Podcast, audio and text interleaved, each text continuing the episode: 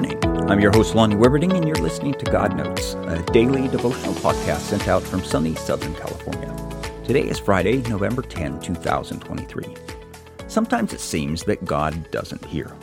We are in distress and cry out to Him, but nothing happens. And we wonder, where is God when injustice happens? Where is God when things happen in this world that just aren't right? The text today reminds us that even though God may not seem to respond instantly, He is there for the righteous, and eventually justice will be done. Psalms 11 says, In the Lord I take refuge. How can you say to my soul, Flee as a bird to your mountain? For behold, the wicked bend the bow, they make ready their arrow upon the string to shoot in darkness at the upright in heart.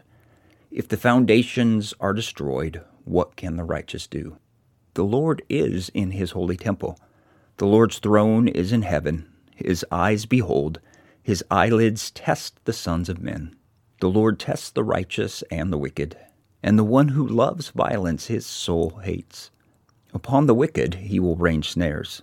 Fire and brimstone and burning wind will be the portion of their cup. For the Lord is righteous. He loves righteousness. The upright will behold his face. There may be a delay, but God's got your back.